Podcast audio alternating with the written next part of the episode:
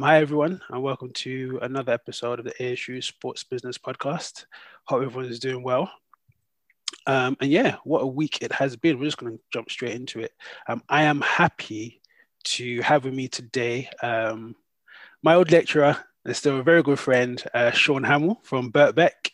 Um, he is, I don't know, well, if you know him, you just know he's just a top guy, very passionate about what he does. I think it transfers into like his students and the people that he still talk, talks to today, to be honest with you. Um, so, Sean, how are you? I guess just introduce yourself a bit, what you do, your background and stuff uh, to see you, Gabriel. Yeah, well, um, just to say, I'm Sean Hamil. I'm an academic at Birkbeck College, University of London. For the last 20 odd years, we've been running a program of uh, sports business management, postgraduate master's programs, and research in the business of football. Uh, we get we get some great students like yourself. Hmm. Gives us a lot of energy. Thank you. and, um, you know, it's interesting because um, when we held our original conference back in 1988, there were a group of us in the Department of Management at the time who were all interested in sports. We were all economists of different types. And it was um, BSkyB were trying to buy Manchester United. Wow. Yeah, the context was that there was a regulatory investigation in the UK into the legitimacy of collective selling of broadcasting rights by the Premier League, mm-hmm. Um, which is, of course, the cornerstone of the business model because it, it, allows the league to sell on behalf of the clubs and then they can redistribute income. Yeah To teams, and the Premier League is quite an even distribution because they want to have match day uncertainty. Yeah. Uh, so Brighton may not necessarily have a chance of winning the league, but they should be able to beat Liverpool away, for example, yeah. given day. And the reason why that's attractive is because what important is that, you know, the mainstream sport economics theory says that um, one of the key drivers of demand for sports is competitive balance. Yes. So to come uh, so basically, um, we had this conference about a takeover, and we got involved. We we we actually were in favor of collective selling. We mm-hmm. thought that there was um, a good, a positive thing. And, and and just to just to explain, right? What you mean by collective selling? It means the league as a whole is sold as one property to broadcasters in terms of the individual clubs selling yeah. their own rights. Absolutely correct. And it's yeah. one of the North American model of sport Yep. in most other industries, this would be regarded as a monopolistic practice because mm. what you would expect to happen as a result of this that is that as the um, pay-per-view football was a sort of the key content yeah for on pay-per-view TV, um, that if one broadcaster had the rights to it, then you might anticipate that they would force up the price to the consumers. Yep. And the second problem with it was that um, you know, if you if you gave a broadcaster a long term contract, like say I had a five year contract, it would create a barrier uh, to new entrants. Yeah. Um, but the regulator decided that um, it was legitimate in the context of sport, and later there were other investigations into the Champions League, the Bundesliga, and the Premier League by the European Commission. Yeah. And they also agreed that in sport it was legitimate because it allows it allows the league to single brand as well. Mm-hmm. You know, so um, I mean, uh, and they can generate more revenue from sponsors, yeah. But critically, it allows them to redistribute the income, yeah, competitive balance, and it also allows them to pay solidarity money. Yeah, grassroots. So in the case of the Premier League, for example, a percentage of the domestic broadcasting rights goes to the Football Foundation for the benefit of the grassroots. Now, there's been a lot of debate about whether the sum of money is big enough, and mm whether it's been declined. But the point of it is the principle is there. Yeah. And you know this principle. If you if you look at the competition regulations of the Champions League, it's it's in there and in one of the in, in the appendices about why we need collective selling. And the other thing I would say about collective selling is that virtually all the leagues now in Europe. I mean, Portugal is one of the last standouts. Yeah. But gone to collective selling. Yep. Yep. Um, from individual selling. What individual selling is when the clubs sell their own home broadcasting Yeah. And for example, that was what um, I think previously t- clubs like Real Madrid, Barcelona yeah, done. You're absolutely correct. Uh, yeah. That was the norm in Spain up until 2015. Yep. But the problem with that model is there's a number of problems with it. I mean, the first problem with it is, of course, it's a massive advantage to the big teams. Yes. Because it means that you get a much higher level of disparity in income so the major teams. So I think it was uh, from memory. It was I think in the Premier in the Premier League, the TV income was something like 2.5 hmm to, to one.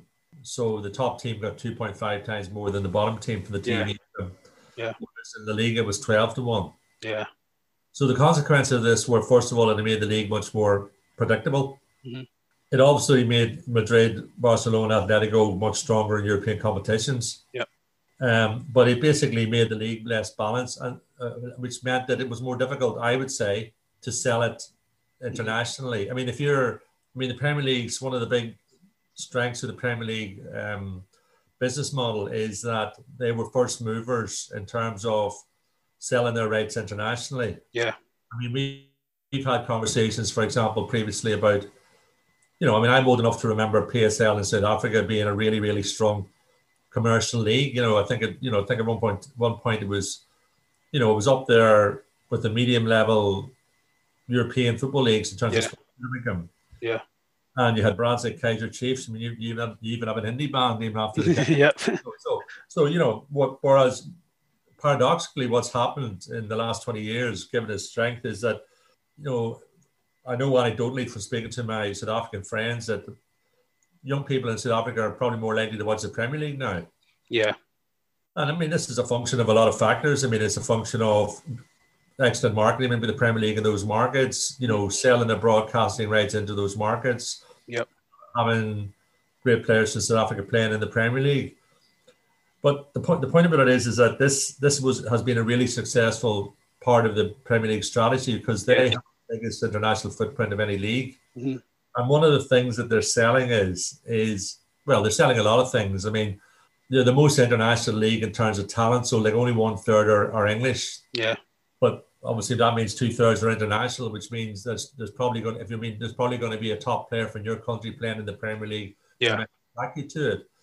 Um, but the other thing about it is that there's a high level of match day uncertainty. So I go back to the Brighton Liverpool Mhm. situation because if you're a broadcaster, a lot of the time, although you're selling the whole season long uh, program, you're also you're also selling each match as an event. Yeah. And so you need that level of uncertainty. And I mean, personally, well, it's not just my view, it's a, a lot of people's view. One of the problems for La Liga was that, you know, Barcelona or Real Madrid are playing, they're likely to win.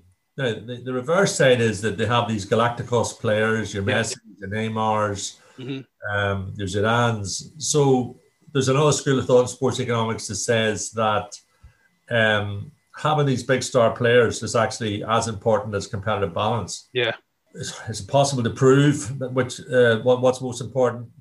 The consensus is that competitive balance is the critical factor. Yes.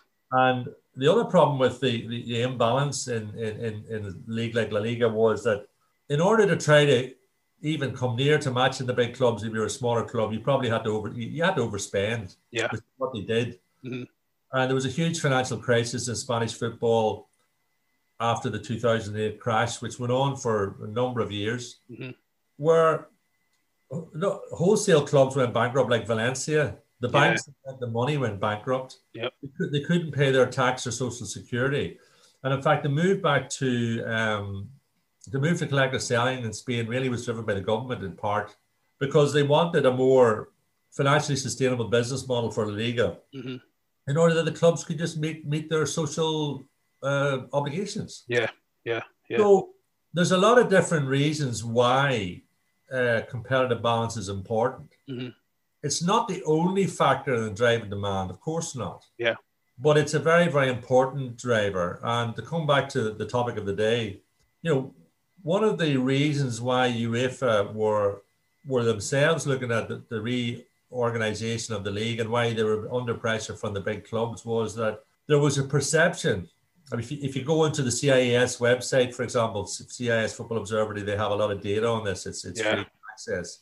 That until you got to the quarterfinals, the competition was becoming very predictable. Mhm. And that this was affecting commercial sponsors' interests and uh, broadcaster interests. And I think a, a very practical illustration of that was that for the last um, cycle, 18 to 21, I think um, Sky didn't even bid for it. They let- just let No, BT yeah, BT. Yeah. he said, let BT have it. Yeah. So my own view is that I mean, I, I have to declare an interest here. I mean, uh, you know, we at Birkbeck have, a, have done a lot of work with UEFA. Mm-hmm. We're partners in the European Masters for uh, for Global Sports Governance and the UEFA, which is a, an executive masters program for senior executives in sport, yeah. which UEFA supports FIBA basketball supports as well. We're also uh, an academic partner with University of Limoges in the UEFA Masters for International Players, which, as the name implies, is about educating international players. Yeah. In the post careers, I mean, great, great African players like Geremi, our, graduates, Didier Drogba is currently on the program. Um, you know, I've done all the work for them. Although I haven't said that, I've also done. We, we, we ran an executive program for FIFPro, the player union as well. I've done work for EuroLeague basketball. So, I mean, I would say, you know, I, I, in that sense, I'm a gun for hire. Like, I mean, you know, we'll do. We, we're in the education business, but yes. it's true we've had a close relationship with UEFA, and it is also true that I'm quite sympathetic to the model that they have developed. And mm-hmm. just and, and to come back to why I think this is important, I think that UEFA was originally established in 1954 to um, set up a to set up a, a, a cross European competition. Yeah. That was one of the two reasons. The other was to form a European bloc to exercise influence within FIFA. Yep. So you know that's what that's what one of the reasons they were set up, and I think they have now, you know, nearly seventy years of experience in running club competitions, and I think a central point that we mustn't lose sight of is that you know the big clubs in Europe are where they are because of the UEFA Champions League. Yeah, I mean the, the, the competition has been a phenomenal success. And I think that, you know, we, we, we need to be careful not to forget that. It's, it's not easy mm-hmm. to design and operate an effective mm-hmm. competition. It's gone through various iterations. You know, they've experimented when there was a threat of the, the breakaway in the late 90s, for example, when yeah. Berlusconi's uh, media partners company was, was pushing it. They, they moved to a second group stage. They tested that. They abandoned it in the end because, yeah. you know, the, the games between teams three and four when there was no Europa League to drop into became completely meaningless. But so I would say that they've been quite innovative, really, uh, on that. Yeah. But, but the but the difficulty. Sorry, sorry. If you you, you want to come in with a question, yeah. No, I'm just saying. Um, I think what you're what you mentioned just now about competitive balance is is so important for maybe people who are just listening for the first time or trying to find the connections. It's around that that whole model, and obviously what makes it attractive, and of course, um, an argument towards maybe objections to the in terms of the style or the or the format that was um, that everyone knows about in terms of the Super League and how it was run. Um, and, and another aspect actually uh, is that whole um, closed league operation. Although it was yeah. you know, 15 teams, well, f- space for five teams to come and go, and it could increase, but predominantly it was um, 15 teams just within that space. And what you're going back what you said previously before, going back to what you said about the uncertainty, that is an aspect that, as you, what you said, is really attractive, you know, for international markets and, you know, for the Premier League, which is really good. And that may be reduced or minimized um, with those proposed um, uh, ESL. Well, no, I, I, don't know. I think actually what they were trying to do, uh, one of the one of the arguments behind the ESL was actually they wanted more competitive balance because for example, my own team Celtic were beaten seven one by Paris Saint Germain in, a, in yeah. I was at the game myself, and you know that probably wouldn't have happened ten years previously. Yeah, because what we've seen over the last ten years is is that the big clubs have become international brands and their revenues have increased. Yeah, that. And so there's 15 or so clubs that really are very far ahead mm-hmm. in terms of revenue now which obviously, um, as you know from our sports economics classes, yeah, there, there, there's a correlation between revenue and labor spend and success. Yeah. Typically in sport, if you spend more, you, you know, all other things being equal, yeah, you'll be more successful. Obviously, you know, when you have somebody like Alex Ferguson, Sir Alex Ferguson, one of the one of the, the things about him was that even though Chelsea had more spending power when Abramovich came in, Manchester United were more successful because obviously Ferguson was just such an outstanding yeah. So you can buck the trend, but it's quite difficult. And this leads me to, the, let's say, the problem that was emerging in the Champions mm-hmm. League that the, the, the, a lot of the, a lot of the games before the quarterfinals were becoming too predictable. Mm-hmm. Now, if you then switch to the North American model, I mean, this pattern of you know how leagues develop, they'd seen all that in the early days of their yeah. league. So what happens is that where you have just a normal promotion relegation system that we have, yeah. and you don't have any restrictions on on ability to acquire talent and to reward players, then what happens is that really only one or two teams are profitable. The teams with the most revenue can outbid everybody else for labour. Yeah. Everybody else loses money trying to keep up with them. And a lot of them go bankrupt, particularly if they go releg- get relegated. Now, because from the very beginning in America, it was an entertainment business, not a sport. yeah. Yeah. They addressed this issue by, first of all, getting rid of relegation. Mm. But once you get rid of relegation, you've got a problem because the teams at the bottom of the league that have nothing to play for after one third of the game, say, because the revenue is too low to compete with the higher revenue teams. Yeah. But there's no penalty. So you end up with a lot of meaningless games. So how do you address that? Well, you address that by redistribute, redistributing income mm-hmm. to make all the teams broadly equally powerful in the labour market. The, the draft system they have as well, right? And the draft system, the, you yeah. know, the revenue sharing, the luxury, the whole panoply of mechanisms that they have basically to equalize the the labour market spending yeah. power and then what you do is you bring in a salary cap in order to ensure that all the money doesn't go to the players. Yep. So it's a very simple model.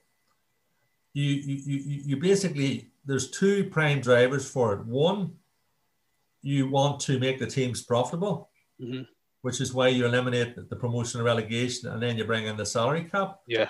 And then in order to achieve the highest number of meaningful games, aka competitive balance, you, you know, through competitive balance, you redistribute the income, etc. And then you have things like um, the playoff system, etc., etc. So, and that's basically the toolkit. And although it's a monopolistic type setup, um, and you know, uh, they've the, the, American courts have provided uh, exam, uh, done the, the, the legislation in the states recognizes, you'll remember the famous Walter Neale paper, The Peculiar Economics of Professional Sports. That yeah, great paper. You know, yeah, what, what's interesting about sport is that you have to you have to cooperate with the various people you're competing against. Yeah. In order to uh, produce the competition, mm-hmm. um, you, you end up with this model where in the NFL is 32 teams where everybody can make money and you engineer the system through redistributing income uh, salary caps, draft system, etc., etc. So that in theory, on any given Sunday, to use the phrase, Team A can beat Team B yeah. or win the Super Bowl. So that's the model. Yeah. Essentially, that was the model that was being proposed for ESL for, for the Super League. Yep. With the exception that they were keeping some places open. It was going to be a, a semi-closed league. Yeah. Uh, and then that, that would allow them to bring in at their own discretion other teams. And in my view, what would have followed from that would be would have been they would have they would have actually had aggressive redistribution of it. They would have redis- they would have had a redistribution of TV money. They would have had some kind of salary control system, you know, maybe a beefed up financial fair play system. I mean, there's yeah. arguments there's arguments about whether or not you could legally have a, a, a conventional salary cap, uh, legal arguments in Europe I, I think they probably they thought. I mean, you know, they they obviously I think they thought they probably could do it, mm-hmm. and I think it would begin to look a little bit like EuroLeague basketball, which yeah. followed it. There's a core group of teams are in it every year. They allow certain teams to come up from the national leagues, yep. very few, um, and then they believe that because they had all the best talent, so if all the best players gravitated to this league. Mm and you had a high level of match day uncertainty, yeah, then you could really, really sell this as a broadcasting product to fans around the world. Yep. And you wouldn't, you know, one of the things that's one of the words that's been going around during the week is this term legacy fans. it's like yeah. a traditional fan. Yeah. And they obviously believe that they don't really need these people, which I which for other reasons which I'll get on to later, I found extraordinary. Yeah. So that's the model. That, that's the model that was being being proposed. So basically, yeah. what they were talking about doing is leaving the system that created all the value in the first place, carving out the current high value added element of it, taking it out of that system. They say they were going to pay solidarity money, you know, back to the grassroots. Well, that remained to be seen. I mean, I personally, I, I, I think, I mean, there's a very, there's, well, yeah, I, I'm skeptical. Yeah, yeah. So that that's the basic model. Yep. So what I want to just to follow on from that, right? Um, understand the basic model. I think just to just maybe honing um, before we move on to like maybe really you know doing a critical analysis of the ESL, just in terms of the because this is nothing this is nothing new right under the sun. It's come to the public eye now, but for years, right, this has been happening. This if you want to call it power struggle, or internal things happening behind the scenes that you wait for between like so-called top clubs and the UEFA establishment doing no, um, what's needed. since the establishment of the Champions League in 1992. This this has been going on for 29 years. Yeah. Yeah, yeah, yeah. And so yeah, it's, it's, it's nothing new. Big clubs trying to see, you know, you know, other ways to maybe generate more money and for the benefit of the game, as, as they say. Um, well, I don't. I, I mean, I mean, I think that. I mean, uh, to be absolutely blunt, let's just let's just deal with that issue. Yeah. The ESL is for the benefit of the big clubs. It is not for the benefit of the game. Now, mm-hmm can I say that you know the North American model is an entirely legitimate model. Yeah. It's not morally inferior to the European model. Yep. It's a different model. It's a different vision. Mm-hmm. It's an entertainment business model. Yeah. I don't personally, I don't want to see it in Europe myself mm-hmm. because I think that there are certain aspects of the traditional European model. I mean, I, I, I think the sort of Darwinian aspect of the promotion and relegation system, where a team like Atalanta, if they if they manage themselves well enough, can get up into the Champions League. I think yeah. it makes a healthier competition. Yeah. Also, like like you know, UEFA have a, a thing called the hat trick program. FIFA have a, a, program called the Forward program, where service yeah. from Euro and the World Cup, like like billions of euro, go back yeah. to the grassroots to develop the grassroots. Yeah. I mean, the NFL does not make much of a contribution to the grassroots. And the other thing about this American sports is that there are hidden subsidies there. Mm-hmm. They get their talent delivered to them for free from the yeah. university system, much of which is publicly funded. Yeah.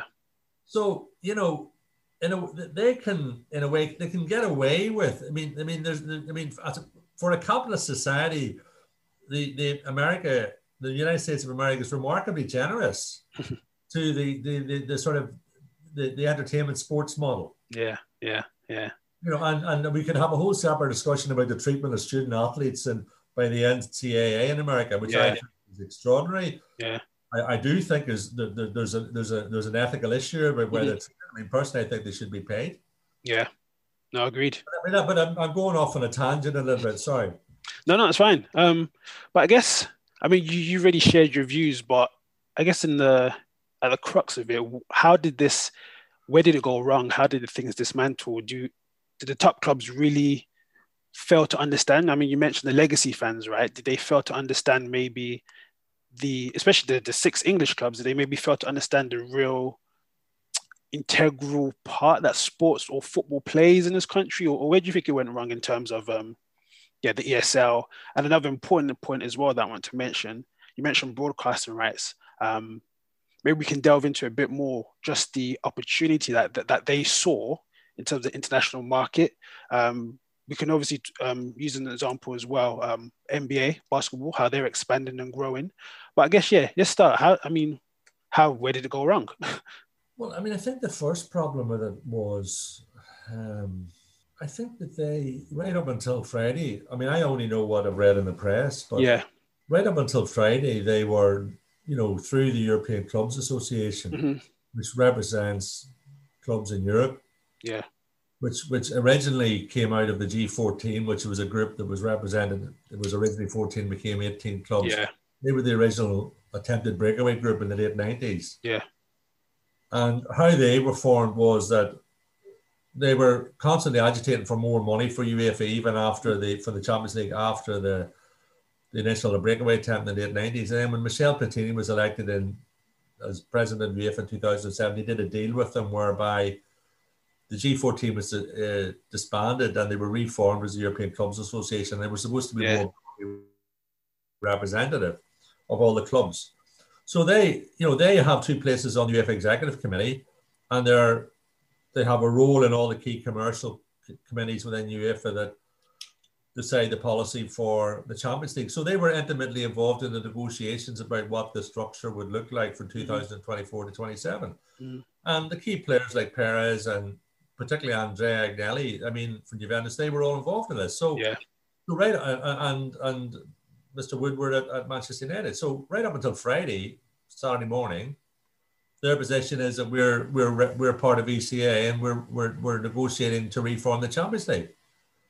And then suddenly, from nowhere, they make this announcement, which yeah. demonstrates that they were all along they had a parallel plan. So there's a fundamental problem with trust. Yeah. I mean, you know, I, I mean, how can any other stakeholder within the, this, the football universe really trust them? Mm. Yeah. Right up until the final. I mean, that's the fun. I think that's a fundamental challenge that, that, that I think that personally, I think that's the biggest reason why the thing failed because you know everybody else involved from UEFA in particular, FIFA, the national leagues, Premier League, the other clubs in the national leagues in which these teams. I mean, they must have been all asking themselves, well, can we believe anything these guys tell us? Yeah, very much so. Very much you know, so. And, and the other thing, if you take the Premier League illustration, I mean, this would have had a devastating effect on the Premier League because just look at the calendar issue you know, you can only a top player, FIFPro, the player union, are very strong in this, and I think they're absolutely right. A top player, how many top, how many games can he really play in a season? I mean, Son, I think three years ago played nearly 80 games. Yeah. And he went, he was, he flew back to Korea four times in a season for national team matches. I mean, the man must be a human. it's a phenomenon of yeah. athleticism. And, but let's say you can play 60 games I mean, that's a lot of games. So if you are in a 20 team league, I think there were going to be two leagues of 10, weren't there? Yeah. Um, were they going to be home and away? I think so. Yes. Um, so that's 18 games. Well, that means that the Premier League would have to be smaller, wouldn't it? Mm-hmm. Which actually brings us back to Project Big Picture in the autumn, which was one of the yes, wasn't it? Yes, it was. So, so, so you know, um, but actually, my own view is that it would have to be even smaller because if you're playing if you're playing 18 intense games plus the playoffs, is 18, you know, if you've got 36 games to play or 34 yeah. games to play in the Premier League, are you going to be playing your best players? Yeah, yeah, you're so right. I think that the thing about it is, is that it, it posed an existential crisis to the Premier League mm-hmm. because it would, you know, you know, first of all, they would have fewer games, and also would the games in the Premier League be a priority? Not to mention the other domestic competitions. Well. Yeah, exactly. So, so, and this would have been the same thing for all the, the national team competitions. And this is exactly, I mean, we already know that this happens from EuroLeague basketball because yeah. EuroLeague basketball has really badly damaged all the national basketball leagues in Europe to the extent that ULEB, which represents the national leagues, has now taken a, a competition case to the European court against EuroLeague basketball. Mm. And of course, who are the big teams in, in EuroLeague basketball? Barcelona, Real Madrid. Yeah. So I think that the first thing was the trust issue, but the second thing was it became very, very clear very, very quickly that this would be very damaging for Serie A, Bundesliga. Well, not for Bundesliga because their teams won't participate, but for Serie A, La Liga, and, and the Premier League. Absolutely, yeah. very, very damaging. Yeah. I mean, the third thing about it was that I think that they underestimated completely the fan backlash. Yeah. And you know, one of the things that disappoints me the most, I mean, I've written a lot about Barcelona, as you know, and you know, I'm a big supporter of the fan ownership model. Yep. Where, where you know, while acknowledging that not all fans want want mm-hmm. uh, fan ownership, but you know, I was very disappointed with it. I mean, I think them of they of all clubs should have should have recognised that they, they they've come out of the ecosystem in European football and yeah we should be able to devise a system, a, a, a, solution to the competitive balance issue within that system. But I think that what what they underestimated was the fan backlash, and this leads me to an, an economic point. I mean, one of the other factors that I mean, you know, when the Premier League was first established, I mean, I was one of the skeptics. I thought it would be over commercialized price all the traditional fans out of the ground, etc., etc.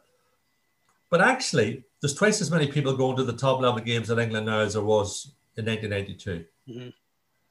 It's a very it's a fair competition, and the other thing about it is right is that um, one of the reasons again why broadcasters like it is because of the atmosphere, it's because of the partisan attitude of the fans. I mean, a few years ago, I think it was Arsenal had very high prices for a Man City game for Man City away fans. Yeah. And there was a boycott. And my understanding is that the broadcasters were concerned about this because they want the away fans in the ground. Yeah.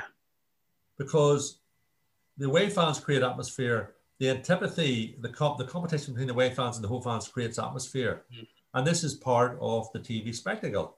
And you know, the, the Premier League then persuaded the clubs to introduce a cap on the prices for away fans. Yeah.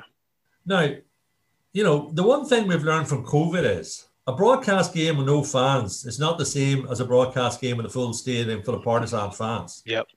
And one of the things that I find extraordinary about this debate, the, the, the Super League idea, is that if it's true, this idea that they could replace in the ground the legacy fans with what, if you were being really cruel, you might say are tourist fans. Yeah. Um, because I think what, what you know, it, it means that they don't, they didn't fully understand what drives the value. Mm. There's a lot of different. I mean, it's very, very hard to organize a, a successful team competition. Yeah. The competitive balance is important. The quality, the, the, the athletic quality of the players is important. The superstar effect is important. But the atmosphere is also important. And the partisan fans bring that value. And um, I think that they clearly, I think they, they, they, they, they, they, they obviously didn't understand that. Yeah. Otherwise, they would they, they would have been much more sure-footed about how they sold the the the the, the um the proposition. Yeah, completely agree with you. Um, even taking things into consideration more um, before coming out with statements or releasing things. Yeah, it just shows that maybe their their motives, even though they've come out with apologies. There was a degree, there was a degree of arrogance about it, but more importantly, yeah. back to the economics of it. Yeah, yeah, yeah. Yeah, you know, you know, this this idea of the emotional, and the irrational investment of the fans, you know, it has an economic value. I mean, if yeah. a team gets relegated, and 20,000 people still buy a season ticket, even though relegation is a, is a proxy for failure. Yeah. I mean, you, you can then borrow against that. I mean, there, there are companies like Ticketus who will lend money to clubs on the back of their season ticket revenue. I mean, it's high interest, but you can do it. So the, the point about this, I mean, you know, good marketing people understand this, that this like a lot, a lot of people who aren't interested in football find this sort of emotional investment in clubs which are private businesses irrational.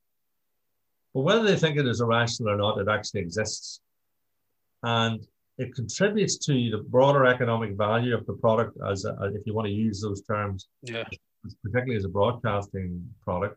Mm. Um, and it's possible to monetize it um, in other ways. So, for example, using season ticket sales as a proxy for, to borrow against. So, you know, I I just felt that again the way the way that the, the, the Super League idea was launched, I thought I was surprised at how unsophisticated. Yeah, correct. The understanding of, of, the, of the fan landscape was, and um, yeah, it was. I, I mean, it, I mean, it, I mean, it looked a bit, it looked a bit amateur, to be honest. Yeah, I actually thought it was because this, it was much more serious than I thought. So when it first came out, I thought, okay, maybe this is like a, a power move. They'll say one thing, then they get people at the table. But it looked like they actually thought what they came up with was, yeah, this is it, and then we're going to push through with it. Um, yeah, I know it's just um, yeah, they they got it badly wrong. Yeah, I mean, they, and you know, I think um I mean, just to move on to this European model of sport, I mean, I mean, I have a philosophical issue with it really as well. You know, I, I um, I think that although football is a business, I mean, you know, it, it's grown out of a sporting culture. Yeah. And to this day, I mean, FIFA and UEFA, I mean, they're structured as not-for-profit associations. Mm-hmm. I mean, I mean, people may start laughing about that, but that is a fact. Yeah.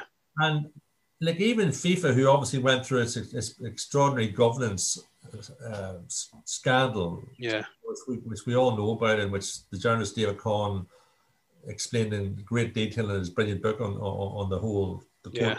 proceeding in Manhattan, etc., etc. But the reality is that you know FIFA have a solidarity program called FIFA Forward, and it gives literally billions of euro over a four or five year period. Yep. Back to grassroots, back to back to, to develop football in Africa, for example. I mean, Yeah. if they were a closed league private business, that would not happen. That money would go back to the Yeah. share. Now, you know, you, UEFA have a similar program called a hat trick program, which takes the money from the Euros. Now, not a lot of people don't seem to be aware of this, and you know, the the um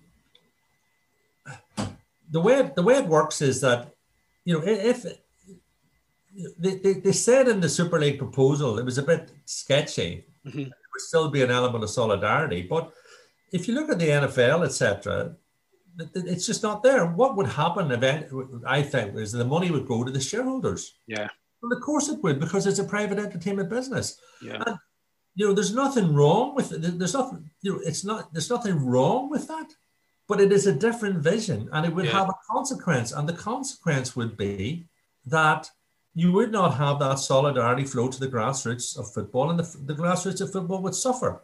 Yeah. The other thing, um, you know, so for example, if the Premier League, I mean, imagine if the Premier League just decided to stop giving money to the Football Foundation, for example. I mean, that would have a, a really significant impact. yeah, Now, the other thing I think I just want to get this in because I know time's moving on. The other problem with the Super League was the challenge that it raised to national team competitions. Yeah.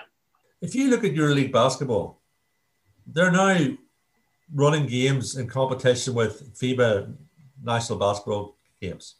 Um, players aren't automatically released. I mean, if you look at, say, the NHL, National Hockey League in, in America as an example, they didn't release players for the Pyeongchang Winter Olympics yeah, 2018 because they didn't see it as in their commercial interest. Now, what currently happens with player releases is that under FIFA rules, clubs are compelled to release players if they're fit to go and play in FIFA and UEFA, CONMEBOL, CAF competitions, whatever. yeah, And you know that from time to time, uh, uh, uh, what's his name? Um, a few years ago, was it uh, the guy who played for West Ham? What was his name? um, He scored a, he scored a winner in the West in, in the cup against Bristol after after being sick. And uh, I've forgotten his name. yeah, yeah, it'll come to me. But anyway, FIFA fined West Ham hundred thousand euros for that. I forgot his name. Yeah. So the, the point about it is, is that up until 2010, the clubs didn't get any money for the players. But as part of the sort of global settlement, the, the settlement that, you know, well, part of the wider movement within the football politics after Platini was, was elected, FIFA and UEFA both set up insurance schemes to cover player injuries at the major tournaments. And they also pay the clubs money in proportion to their players that play in the tournaments. Now, it's still not huge money, but the principle has been established. Yeah, Now, what I think would happen if this league would have gone ahead was at some point the clubs would say, well, why are we releasing players to competitions where we're not getting enough money from? Um, we're either not going to release the players at all, or we, we want to control the competitions yeah, because there are players. yeah. A good point. And you would then get into a whole sort of debate about who's going to control national team competitions. And, eh, you know, it, we, we're already seeing this. We've CVC Capital are buying into Six Nations Rugby. Um, when Yeah. the original idea for the FIFA Club World Cup was floated, there was a talk about a Saudi investment fund buying into the competition. So, you know, the other problem with this European Super League was it raised questions about the historic way that the international match calendar works, where Yeah. there are places for national team matches, there are places for European continental club competition matches, and there are places for national team competition, you know. And personally, I think that system works very, very well because fans get the best of three different worlds. They get the best of the national team competition, they get the best of the international club competitions, and they get the best of the national team competitions. And this, and you know, again, you know, I think you can see, you can get a glimpse of the future. I would ask all your listeners Yeah, to have a look at what's going on in EuroLeague. that's a very good point. Do you do you feel that um because obviously Gianni Infantino, um, Ceferin from UEFA, they said that you know if these players from these clubs compete in the ESL that they wouldn't compete on the international level. Do you think that was well? I guess it's speculation, but do you think that was actually a legit? Um, could that be legitimized in terms of how it happened? Because obviously you mentioned about there could be a clash with the international calendar from the ESL perspective and their clubs.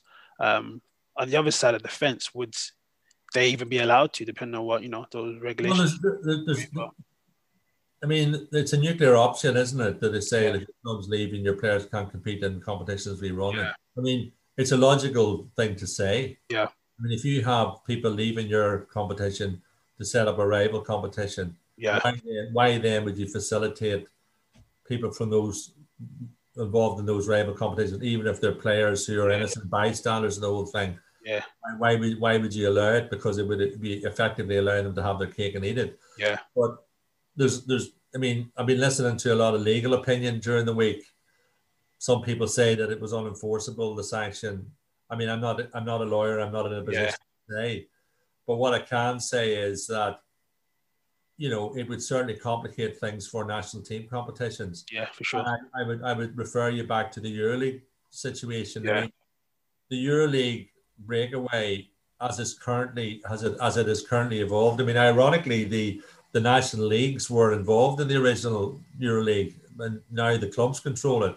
Yeah. But if you look at the way EuroLeague operates, it's been it's been good for the big clubs in the EuroLeague to some extent, but it's been very bad for the national leagues and it's been very, very bad for national team competition. Yeah, yeah.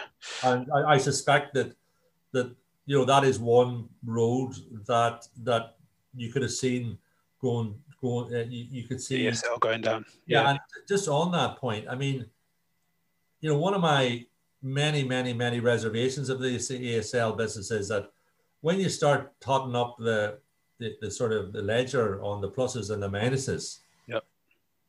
really the only people who are going to benefit from it are the owners of the of the of the 15 clubs. Yeah. Potentially some of their players, although there will be stricter salary controls. And there's really nothing in it for anybody else. Mm. Yeah, and I and I mean, I, yeah, I guess on that point as well. Um, I think another key thing to maybe highlight is yeah, just the potential that the club saw in terms of broadcasting rights. I think this was another issue in terms of Project Big Picture.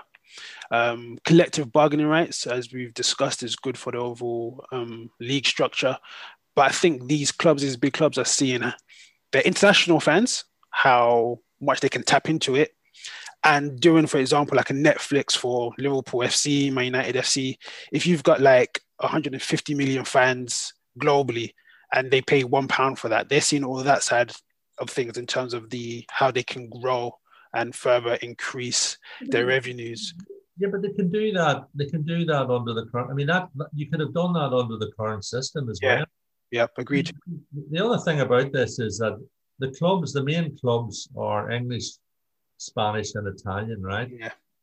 Now, you know, at some point, there's going to be, you know, you know, okay, let's keep it in Europe for a minute, but. Turkey, right? I think it's number seven in revenue, certainly yeah. broadcasting. I mean, they have three super clubs: Besiktas, Galatasaray, Fenerbahce. Okay, yep. Are their fans going to start, suddenly start following Liverpool? I don't think so. No. I mean, you know, they may, they may, they may um, pay one euro to watch the odd game or whatever. You know. Yeah. I think the thing is that that this this is this was basically setting up to be a global league. Yep. In three countries in Western Europe. Yeah. I mean, come, yeah. Come on. No, you're I mean, right. And you know, the, the thing about this is it's quite difficult to internationalize clubs. I mean, the NFL has been talking about having a franchise, or people have been talking about not the, the of having an NFL franchise in London for how long? Yeah. Um, you know, it hasn't happened. And it hasn't happened because it's really difficult. I mean, let's not forget the NFL had NFL Europe. It was a failure. They closed it. Yeah. So, you know, I think this idea that you're going to have all the football fans in Europe watching a 15 team league, which where all the teams are based in three countries in Europe. No, you're right. You know, I mean, if you're going to have a global league, have a team in in in, in Lagos, have a team in yeah. Shanghai, have a team in Istanbul. I mean, you know, that's the way to do it. make it representative. No, for sure. Um, uh, yeah, sorry, go on. I mean, one of the, just just as I said, one yeah. you know, Joseph Blatter, right, is a disgraced figure, right? Mm-hmm. But one of the things that he did was he internationalized football. Yeah. One of his arguments was that it had to get outside of Europe and Latin America. Yeah. He took the World Cup to South Africa. He took the World Cup to Seoul, uh, to, to Korea and Japan. Yeah. Because, I, I mean, I think he was right about this. He said you have to internationalize it. You Yep. have to go to those places. I mean, this is like a throwback Yeah. to, I mean, I don't want to be use language which is too sort of emotive for anything, but I mean, I mean, there's more to the world than Western Europe, Yeah. No, for sure. I right? Yes, you are. you are right. You are. Um, and I, I guess where does this? What's the? Because look, things are definitely going to change after this. This is, you know, a pivotal moment in terms of football globally. Um, where or how does football change after this? How would be the dynamics between competitions? Would it change vastly? I mean, it's gone under radar what's happened, but this new Champions League format, I mean, if you compare the ESL proposals to the new Champions League format, I don't really see that much of a difference in terms of the amount of games, um, even in terms of the payments as well, how it's been structured. But how do how does football? How would football change um, coming out of this? The irony of the new structure is that the new structure was driven was driven in part by the demands of the clubs that later wanted to break away. Yeah, exactly, exactly. I mean, you know, that that's you know, I mean, it's the UEFA Champions League is a compromise. It- It's an attempt to satisfy the demands of the Yeah. big clubs for more big for more games and more games with bigger teams.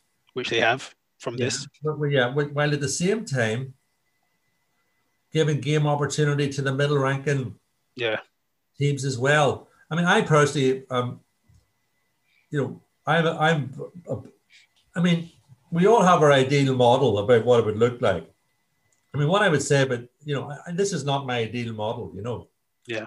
But what I would say about it is that under this new system that's proposed, um, there'll be more teams from the smaller countries able to play because there'll be 36 slots opposed to 32. Yeah.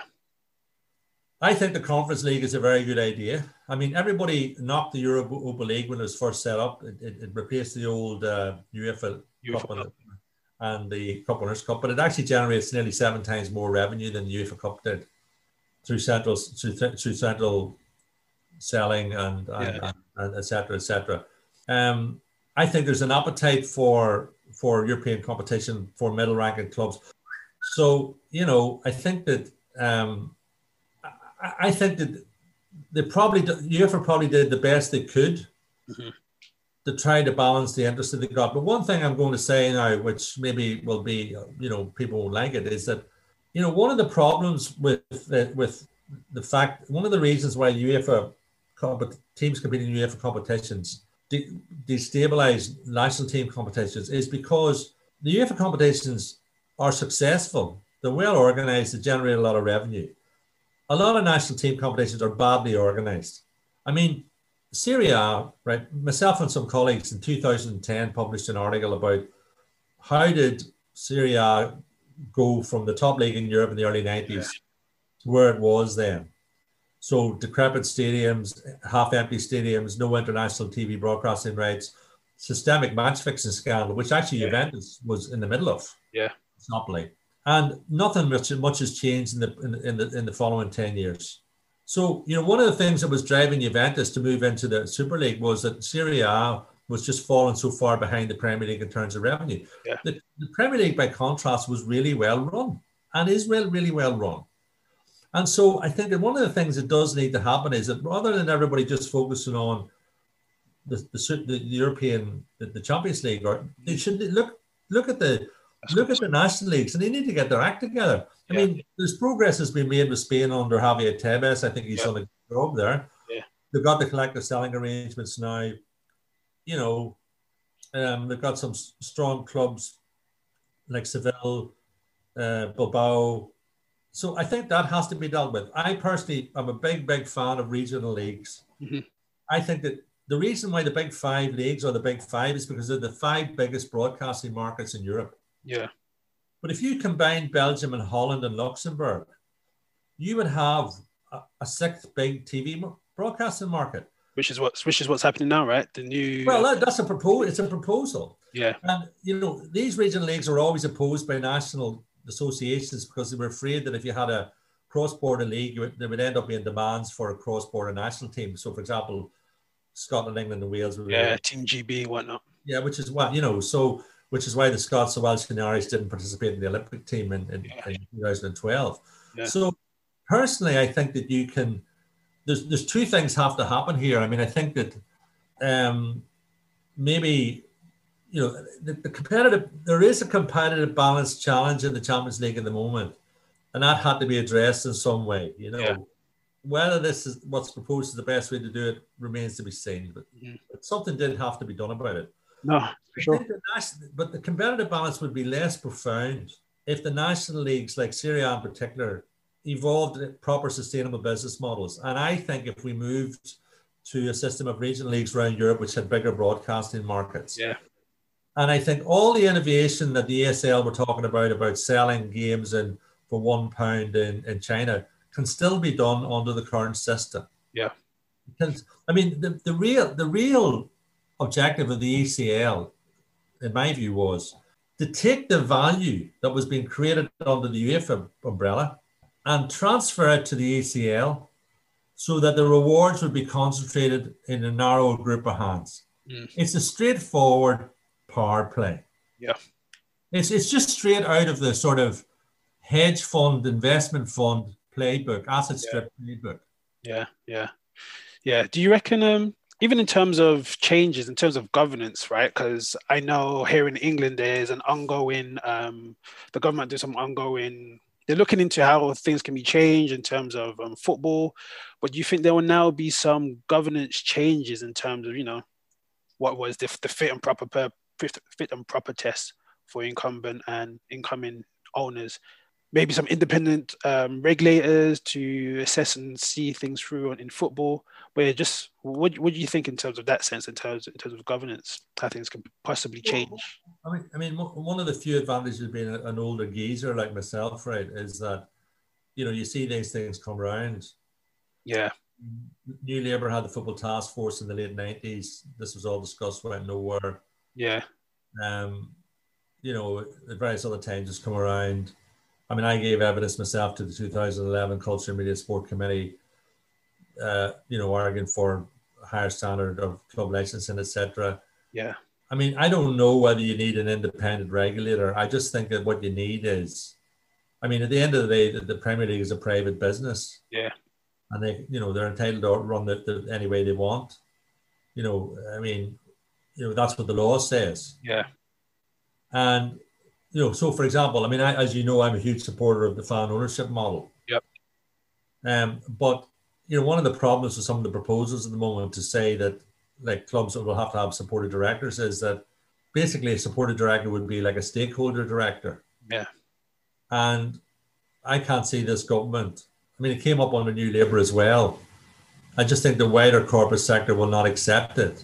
Yeah there does need to be an improvement in the standard of governance. I mean, one of the things that's happened in the UK was it, it back in the day, when the Premier League was first set up, it was the FA Premier League. The Premier League was very much well, it was under the auspices of the FA, but now basically it's an autonomous organisation, and the FA doesn't have a really much of a role in governing in its governance. Um, so really, what you what what you've got to hope is that that the, the Premier League will improve its own governance. I mean, one of the one of the proposals which went below the radar for um, Project Big Picture was that the big clubs wanted to veto new owners. Yeah. Now, I can see why they would want to do that. I mean, the reason that you have a, a, a, owners and directors test is that there have been problems in the past of owners taking control of clubs and they didn't actually have the money. Yeah. And you have the problem with, say, the Portsmouth example, which was the only club to go bankrupt while it's in the Premier League, which went bankrupt. They had four owners in one season and nearly nearly went nearly went out of business and wasn't able to play, to complete his fixtures. Yeah. so the, the fundamental reason why a league needs a fit and proper person test is it needs a clubs which have which are which are financially sustainable and can complete their, their fixtures. Mm. And you know, and you know, they also need to protect about people coming in to use clubs as money laundering, yeah, yeah, and all the rest of it. So I, I certainly think that the the the um, there needs to be stronger owners and directors tests, absolutely for sure. Yeah, yeah. And um, there may well be a case for treating football as a sort of a major cultural institution and having wider government controls. Mm. But I think when you get down to the nitty gritty, I would be surprised if that happens. Yeah. You know, I, I, I think that I think that they, you know, if you look at the football league, a lot of the problems in the football league are, are, are basically caused by the football league clubs. Yep. In 2015, there was a proposal which I thought was very sensible. It was called the the global the, the what's it the whole game solution, and basically it got there was a it, it basically they were going to remove the three 24 team leagues and go to four 20 team leagues and bring teams up from the national league. Yeah. Uh, there was a whole battle then about whether you would have Premier League reserve teams playing in the league, etc., etc., and an argument about the um, the calendar. Yeah. But I think I thought that that particular element had a lot of merit because, you know, why are teams playing? Why are the 24 teams in the championship? Yeah. Because, you know, by the end of the season, there are eight teams in the middle of the, the championship who've got nothing to play for. Yeah. The reason is because the club owners want them want the games to get the money in. They're not thinking about a bigger picture about if they had 20 teams, they, they would be better balanced. They may be able to generate more money. I mean, I think there has been a chronic lack of strategic, high quality strategic thinking about how the football league should be organized. Yeah. And I think that before you, you, you know, I, I think government has all government always has a role. It's entirely legitimate for.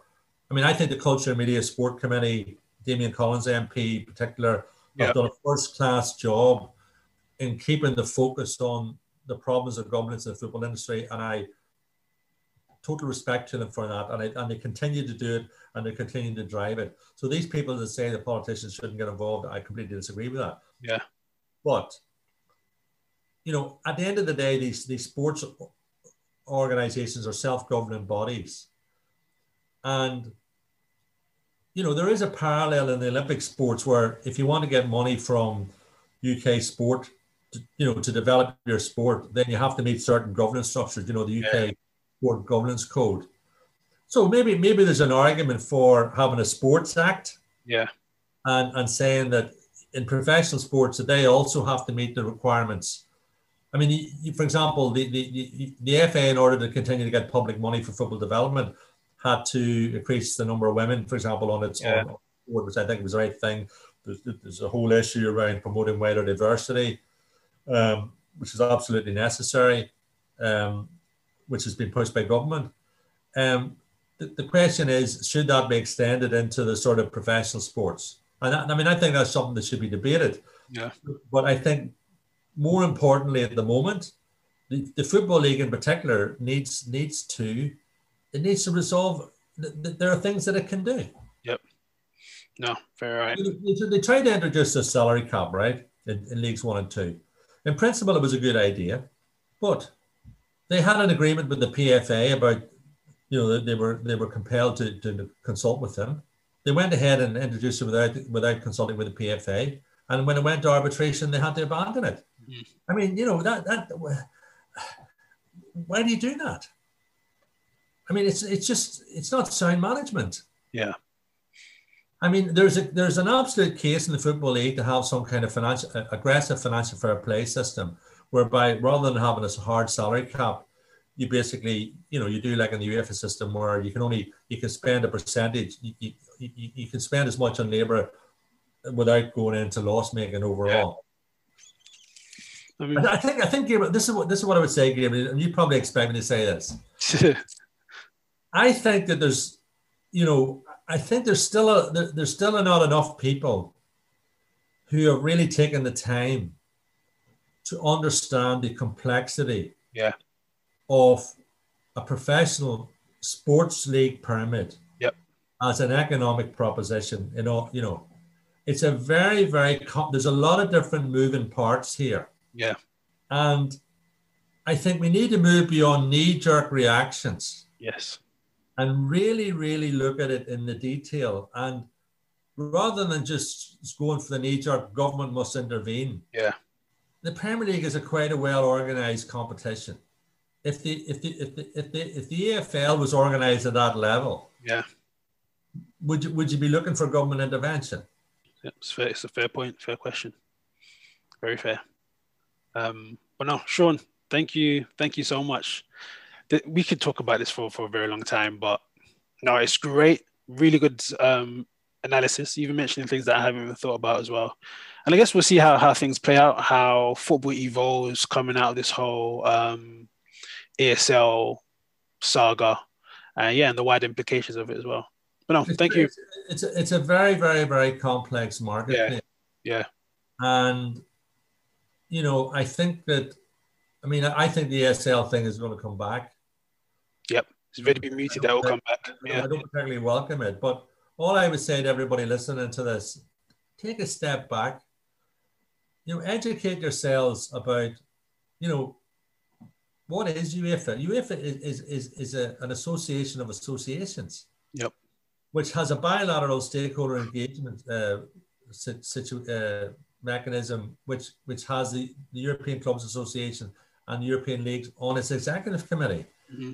It's it's not some kind of monolithic um, corporation. You know, it, it's and, and and also the same thing in English football. I mean, you know, English football is not the t- the top six teams. You know, it's it's not even the twenty teams in the Premier League. Yeah there's 72 more teams in the EFL, and then you go down to the National Association, then you've got then you the, the so-called European model of sport where it, it, you know where you have all these these different parts, it's much more complex. Yeah. Than the North American entertainment model. Mm-hmm. Yeah. But despite all its faults, it delivers a lot of value. Yeah. And my, my, my closing point would be if we're going to allow this system to basically be decapitated, if you like, with all the negative consequences that that's going to have for all the other stakeholders except the people who own the top 20 clubs.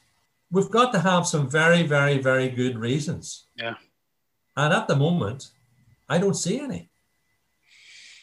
Bro, Sean, thank you so much. Yeah, I, I love it. I love it's always a pleasure. You you always make me think, and Nah. I'm sorry, I'm sorry if I talked too much, but you know. No, it's great.